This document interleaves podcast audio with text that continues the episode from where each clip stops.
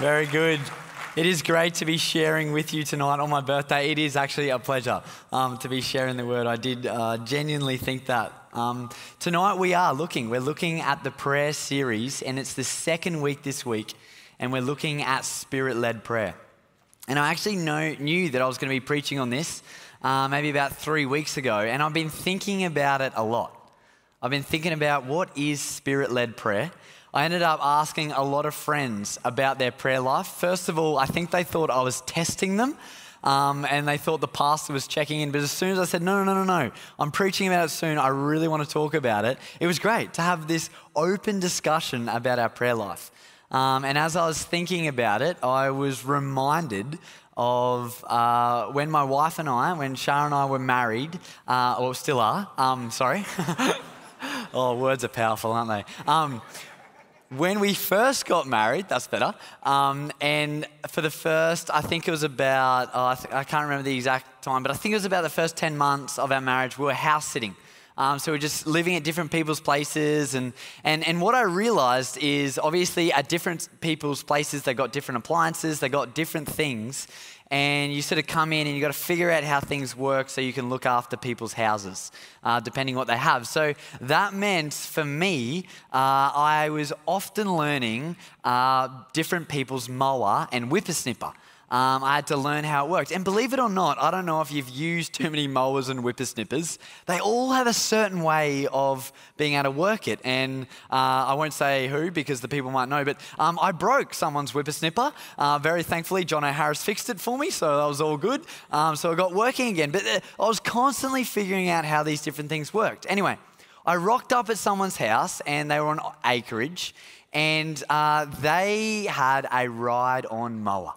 And my mate, the eldest son of the family, uh, he taught me how to use this ride on mower. And he told me all the ways to use it. And he said to me, he said, I know it's one of my jobs that I have to do in the house, but as he said, it is honestly amazing. I love it. He said, the turning circle on this one is amazing. It's a Toro and it is incredible. Like it's not a steering wheel. You got these two things and you are just twisting around. Like it was epic. And anyway, the first time I went to do it, I was super nervous because I was trying, I had to reverse it out of the garage. Like they had a, they had a whole side of the garage for it, beautiful. And so I, I reversed it out and I got it out. Anyway, I mowed this, this, just the first, I just started on the front yard, I mowed it all and I looked back to look at my work. And as I looked at it, I realized the grass had not been cut. And I thought, the mower's on, what is going on? And I forgot when I was learning how to do it, my mate said one of the most important things is you've got to press this button and it engages the blade. You need a blade when you're mowing. So I quickly remembered, I clicked the button, it engaged the blade, went over it, and mowed the lawn. And it was amazing. For the next few months, we lived there for three months. Every time I mowed, I'd get so excited. It was that simple. Just had to make sure I clicked the blade. You're all waiting to see what something bad that happened. Nah, don't worry, I'm just keeping it to that tonight. And it was amazing. Just had to click engaged the blade, and I was able to mow. It was that simple. Very, very simple change, but let's be real, it made a massive difference. Without it, the grass was not cut. When I did remember, oh, all I got to do is press this, the grass looked beautiful. And my prayer is for us tonight, as we're looking at what it looks like to live in the Spirit, to be led by the Spirit, or to live by our sinful nature, I want us to see how simple it is one simple change, and our life can look so different. So I'm going to pray for us, and then we're going to look into God's word. Dimly, Father, I want to thank you for your word. I want to thank you, Lord, for prayer. And tonight, as we are looking at spirit led prayer, I pray, Holy Spirit, that you would teach us, you would lead us, you would guide us and you would show us what it's like. And thank you, Lord, that every single person in this room has the opportunity to live a spirit led life, life and life to the full. In your name we pray. Amen. As I was thinking about spirit led prayer, um, my, um, my lovely wife, Shah, um, asked me how I was going preparing this message about a week ago. And I started talking to her about it, and it must have been a little bit too uh, theological or confusing. Because she just stopped me as I was explaining and she said, No, no, no, Ty, what does spirit led prayer mean to you? What, it, what is that actually like in your life? Like, just talk to me about that. What, what's your experience? Like, let's talk about it in, in the way that you know and understand. And it was amazing to then just go, Okay, true. And I just reflected in my own life. And as I just share with you some of my reflections, I hope and pray that you can relate to some of these things. So, as I first thought about it, I thought spirit led prayer, I thought there are definitely times in my life where I love praying, where you, you, probably don't need to ask me to pray because I just want to pray. It's, it's amazing, it's exciting, it's thrilling, um, it's just this natural instinct in, in whatever situation, wherever it is, to pray. Also, times in my life, love reading the word. I, I love it. I get so excited to wake up in the morning. I normally start off with a bit of Bible reading, and there's really nothing else I want to do. I'm so excited for that. There's also, as I reflect, um, I really enjoy um, being able to spend time with people. I, I love people, and that's easy. But as I also reflected, I've also experienced and still experience the opposite of that, where I might go to pray and that feels like a chore. Or I might go to read the word or spend time with people, and in the same way, if I'm being honest with you, I really don't want to. And I, in that moment, am like, oh man, maybe yesterday or last week I was loving it what's sort of going on? As I reflected on it, I kept thinking about it. And as we're talking about tonight, spirit led prayer, I thought, well, is there the opposite of non spirit led prayer? Like, I don't want to raise big theological questions. That's not what I'm trying to do. But uh, that, that was me really thinking about it. Well, what does that look like? And I'm very thankful for the Bible because that's where we're going to go and we're going to read some of these verses. But, but what I'm trying to raise is, is my experience, and, and maybe you've experienced that, of prayer being this amazing thing. People say how powerful it is. People say, and, and you say, yeah, I know that reality. I would agree. But in the same sense, you go, but also, sometimes that is not a reflection in my life. So my life would probably say that I don't agree with that, but I do. And it's just this. So I want to read to you Galatians 5, 16 to 26. And we're going to look at the difference, what, what I'm expressing to you, this difference of a spirit led life and a life being led by the sinful nature. And I want us to read this together. And I'm going to come back to some key verses. So we're going to start in verse 16. It's in the NLT. So I say, let the Holy Spirit guide your lives then you won't be doing what your sinful nature craves. The sinful nature wants to do evil, which is just the opposite of what the Spirit wants. So we see this word opposite there. And the Spirit gives us the desires that are opposite of what the sinful nature desires. These two forces are constantly fighting each other, so you are not free to carry out your good intentions. But when you are directed by the Spirit, you are not under obligation to the law of Moses. This is going back to the opposite here, talking about the sinful nature. When you follow the sinful, when you follow the desires of your sinful nature, the results are very clear. So this is what happens in and of ourselves without the Spirit leading us. The results are very clear sexual immorality, impurity, lustful pleasures, idolatry, sorcery, hostility, quarreling, jealousy, outbursts of anger, selfish ambition, dissension, division, envy, drunkenness, wild parties, and other sins like these. Let me tell you again, as I have before, that anyone living that sort of life will not inherit the kingdom of God. Verse 22 But the Holy Spirit produces this kind of fruit in our lives love, joy, peace, patience, kindness, goodness, faithfulness, gentleness, and self control. There is no law against these things. Verse 24 Those who belong to Christ Jesus have nailed the passions and desires of their sinful nature to the cross and crucified them there. Since we are living by the Spirit, let us follow the Spirit's leading in every part of our lives. So, the word talks about this wrestle that I was trying to talk to you about. And it makes it so clear. And I hope tonight, as you look at that and even that list of what it talked about, of what it looks like when we follow our sinful nature, there was, there was some real specific things. And I think every single one of us, well, every single one of us would look at that and say, yeah, true. That is the result in my life when I'm not being led by the Spirit. And then when we see the fruit of the Spirit, what happens in our life when we are letting the Spirit lead us, it's like, wow, that is amazing. And I just want to just focus on four words because as I was thinking about at the start about spirit led prayer and well, do we have a choice of spirit led prayer or non spirit led prayer, and you know, that, that whole part, I was just reminded of verse 16, 18, 19, and 25, and I'm just going to read it to you. In 16, he says, So I say, let the Holy Spirit guide your lives.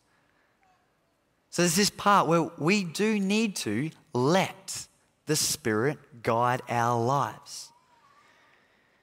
Verse 18, but when you are directed by the Spirit. So there is this part of either being led and directed and letting the Spirit guide us or not, or being directed and led by our sinful nature. And this is backed up in verse 19. When you follow the desires of your sinful nature. So there is a part that when you choose to follow the sinful nature and try to satisfy those desires, you have that choice. But then in verse 25, it says, Since we are living by the Spirit, let us follow the Spirit's leading in every part of our lives. So it's amazing. And it's this reality tonight that, and it actually takes humility to say this, that in and of ourselves, if we're to focus on the flesh or the sinful nature that is within us, there's not going to be this beautiful, exciting prayer life. There's not going to be an amazing life of love, gentleness, self control, all these things. That is only by the Spirit. That is actually only possible through the Spirit. And as I was reflecting on it, I was thinking about, and, and, I, and I don't say this in a bad way because it actually has made me think of the past of on social media, you might see a nice photo with someone's Bible opened up with a nice oat flat white with an extra shot of caramel. And someone might have the caption of just, you know, uh, I, don't, I, don't, I, actually don't know what the caption is. Maybe like uh, a bit of time of bliss in the word, or I don't know something, this, this beautiful picture. And maybe you see that and you think, wow, true, true, true, true. That's what would make me love reading the Bible. Yeah, yeah, yeah. That would be good. Let me go to a cafe. Let me, maybe for you, you've seen someone taking a picture of the beach with the sand and the water. And they just say, uh, uh, walk and a uh, prayer walk along the water. And you think, that true. If I lived at the beach, if I had, an, if I had a unit at the Gold Coast or Caloundra, my prayer life would be unreal. It would be so good. And I've thought that. I've thought the reason my prayer life isn't great is because at Joyner, I don't have the beach. I don't just step out of my door at Joyner. If I turn left, I go to Lawnton. If I go straight, I go to Warner. Warner Lakes not bad. I don't mind Warner Lakes. But it's not Caloundra. And isn't it interesting? We can genuinely think to ourselves, it's almost like this formula. And we go, okay, if I want this really exciting prayer life, I'm going to try this. And then if that doesn't work, I'll try this. And then if it doesn't work, I'll try that. And what we're seeing tonight, we can't do it. We can't manufacture it. The beautiful part is when we're being led by the Spirit, I can have an amazing time of prayer in Joyner or at Caloundra. It's actually not about the place. And as we think about all these things, I want us to realize tonight that it's not something that we're going to be able to do with discipline or with structure or with grit or with um, formulas, or it is actually by letting the Spirit guide us. Like that picture that I was giving at the start about mowing. You know, I did every, everything, but the reality is I hadn't engaged the blade. And if I didn't engage the blade, I wasn't going to be able to mow. And I pray it's that simple in our life. When we potentially look in our life and we see that list that was up there before of the results of our sinful nature, we go, Whoa, I need to stop for a second. Spirit, I need you to lead me. God, I need you to lead me. Because right at the moment, I'm following my sinful nature. And I don't want to do that. It's that reality. You look back and I go, the grass hasn't been cut. In the same way, you look at your life and you go, Lord, I need to be led by the Spirit. I haven't been, I haven't been letting you guide me. I was reminded of this. I think I was in grade nine or 10, and um, one of the teachers at my school that I really looked up to, and, and a lot of my mates did, a really godly man. And I remember he shared a devotion with us, and it was awesome. It was such an encouragement, and it had come out of his time that he had in the morning of praying and reading the word. And just at the end of the, um, of the devotion, he just said, Oh, I just wanted to share with you to the class, and we were all just learning so much from him. And he said, I just wanted to let you know that many times in my week or maybe month, he said, I wake up and I actually don't feel like reading the Bible. I actually don't feel like praying. And we were all like, What? And he said, And it's this part where he said, I know the truth. The Bible is incredible. It's the source of truth, it's God's word. So I want to be reading it. I know that. I know the truth. He said, And I know prayer is so powerful and it's so important for my relationship with God. He said, I know that truth. He said, But if I just try to force my, myself, he said, even though I know the truth, he said, it's just this and he said, What I do is, he said, sometimes I just sit there. He said, I play a worship song, and I just, in that song, I just say, Holy Spirit, can you please soften my heart? And can you please lead me and guide me? Because I would really like to pray and I'd like to read the word. But at the moment, I do not want to. And he said, That's what he does. And it's that humility to go, I need the Spirit of God. And it's really interesting because when I think about it of people that are amazing prayers and that we might look to as these prayer warriors. I think what they're amazing at is knowing that they need the Spirit, and they've learned that. And it's not about them learning everything that they've done in the past, have this perfect plan and game plan to then go and pray. I know that when you ask them, they say, The Spirit leads me. And it's incredible.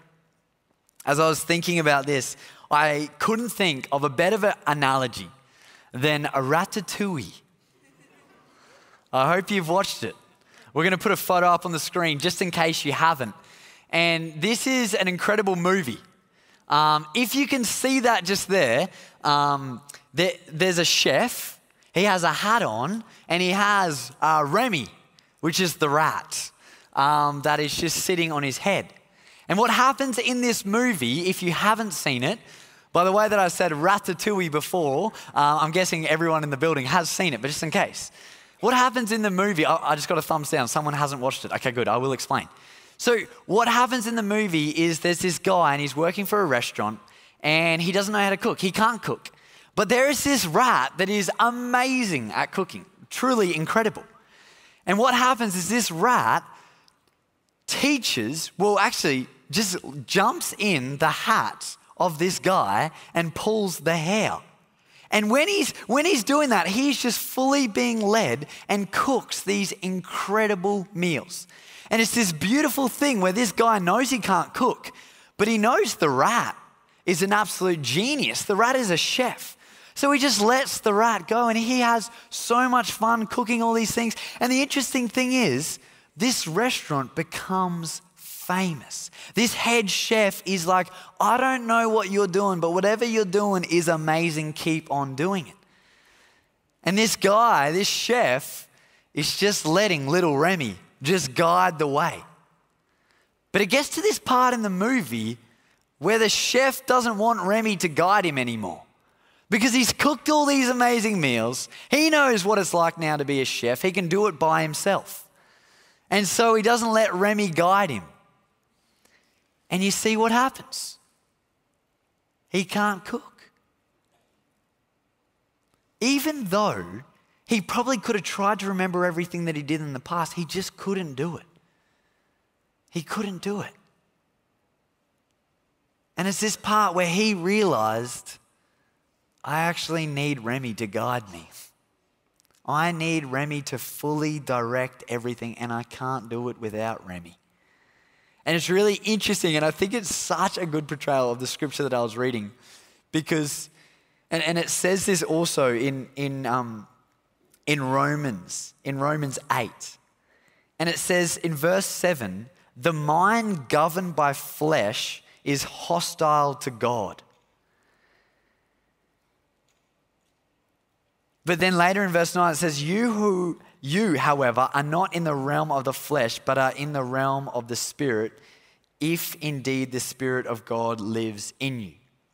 And it's this incredible part where you see there are moments where the chef wants to go against what Remy's guiding him to do. And flour goes everywhere and it's a mess because it's this part where he just wants to be able to do it himself. Like, he doesn't want to have to be so reliant on Remy. It's this, this thing.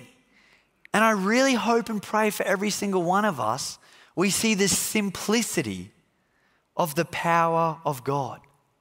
That is why we became a Christian to say, the old is dead. I can't do it by myself.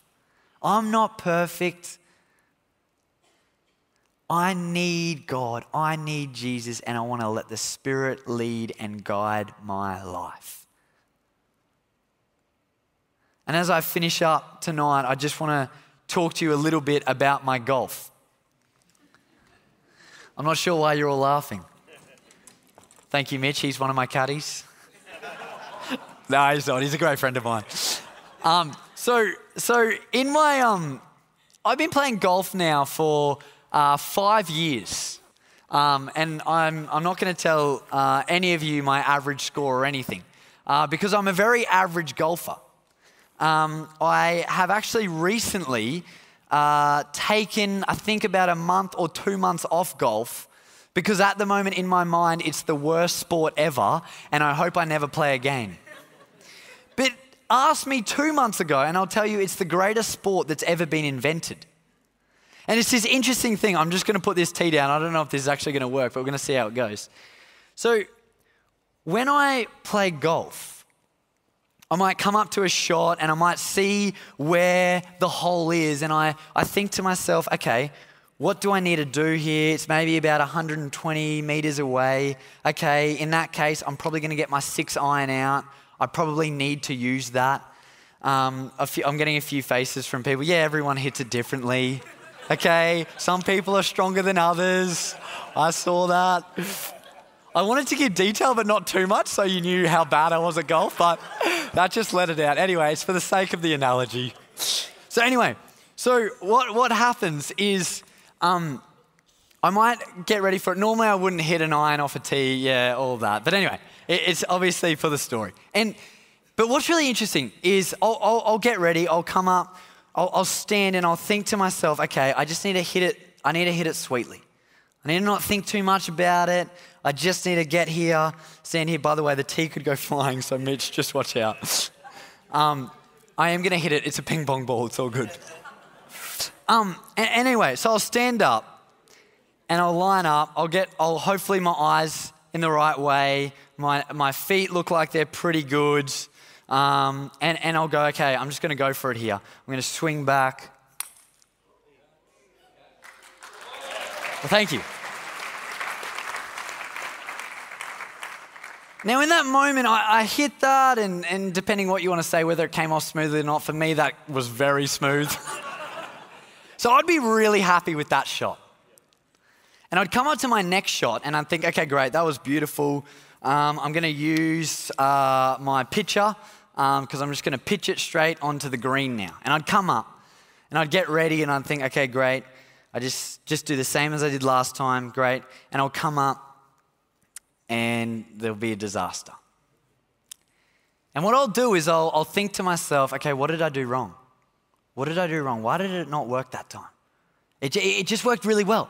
So I think to myself, okay, maybe it's my feet because I've, I've heard, someone's told me before that um, if, if your feet, depending, if you put your club there, that shows the line. So if I'm standing like this, it's most likely going to go that way. If I'm standing like this, okay, and, and I think about that, but then I think, oh no, true, it's actually about the grip. Someone told me to interlock, but then I heard more recently that that actually takes a bit of power away. So if you struggle with power, definitely don't do that. So then I jump like this, and then I think, okay, well, I probably shouldn't do that. And then, and then I remember, oh, no, you know what I was doing wrong? I lifted my head too much.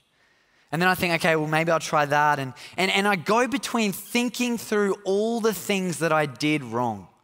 What were all the things that possibly led to it not being so good? And I think through all the things, and then my next shot, next shot, next shot. And it is just crazy because sometimes it's good and sometimes it's not. And then what ends up happening is I end up thinking the picture just doesn't work for me. I don't like it. I'm actually going to start using my sand wedge. I think it's better. And then, and then I end up pretty much using all my clubs until I think, I think I need new clubs.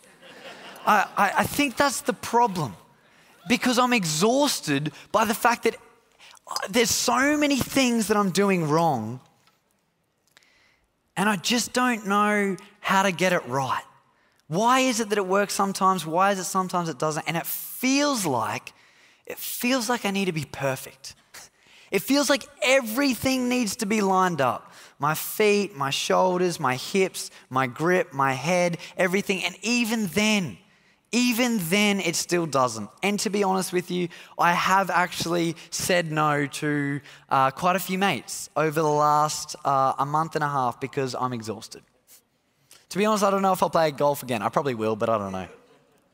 Because I just, uh, it's just this wrestle, and it, I just go, oh, I just don't know what I'm doing wrong. And what I actually, I actually really felt to share that analogy with you, because maybe for you tonight, that, that is what it's felt like following Jesus. You feel like sometimes it's going well, sometimes it's not, and you think through, what am I doing wrong? You think through all the different parts, and you think, maybe it's this, maybe it's that and you just think, man, this is exhausting. This is so hard following Jesus. It's so difficult. I look around the people around me, and for some people it seems easy, and, and it's just this, this exhausting wrestle. And just as I made it clear that I haven't played golf for a month and a half, maybe for you there's been this part of like, maybe it would be easier if I just stopped following Jesus and what I really pray for you tonight, I wanted to just share those two different analogies the ratatouille and then the golf. And I really pray that your, your spiritual walk, the way you see it, is not how I'm talking about golf. Of you never know when it's going to be good, you never know when it's going to be bad, you think through all the things you did wrong, and it's just too tough and you're exhausted. Or think about this part of going, hey, I've come to this place where I've realized that Jesus Christ has made a way that the Holy Spirit can live in my life and lead me, direct me, and that is life and life to the full. And I can't do it by myself. So I need the Holy Spirit every minute, every hour, every single day. And when I look at my life and I look back and I think, ooh, I need to be being led by the Spirit, you stop in that moment and say, Holy Spirit, lead me. Holy Spirit, guide me. And I pray that it's simple. And we know that there is forgiveness in God, there's forgiveness in Jesus Christ, and living in the Spirit is incredible. That is life and life to the full. And having being spirit led then goes it, it does. It goes into all areas of our life as the word was saying. And our prayer life, we, we don't necessarily need to have this clear structure or schedule, and we might have that, but it's not dependent on that. It's the Spirit, the Holy Spirit in our life. So I pray that every single one of us would be humble to say, I need the Spirit. And the Spirit will guide and He will direct. So let me pray. I'm going to invite you to stand to your feet.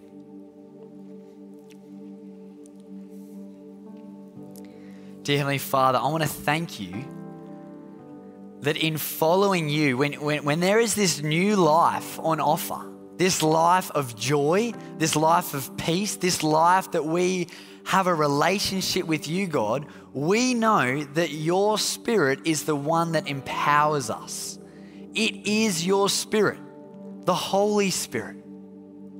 And I pray that people wouldn't be in this wrestle of trying to force their sinful nature to be better or try to force themselves, but realize that they're actually a new creation and to let the Spirit lead them.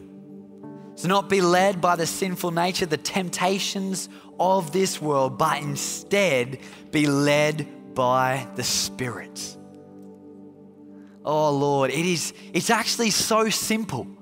And I know, Lord, that we can complicate it, but I pray that we see the beautiful simplicity of it.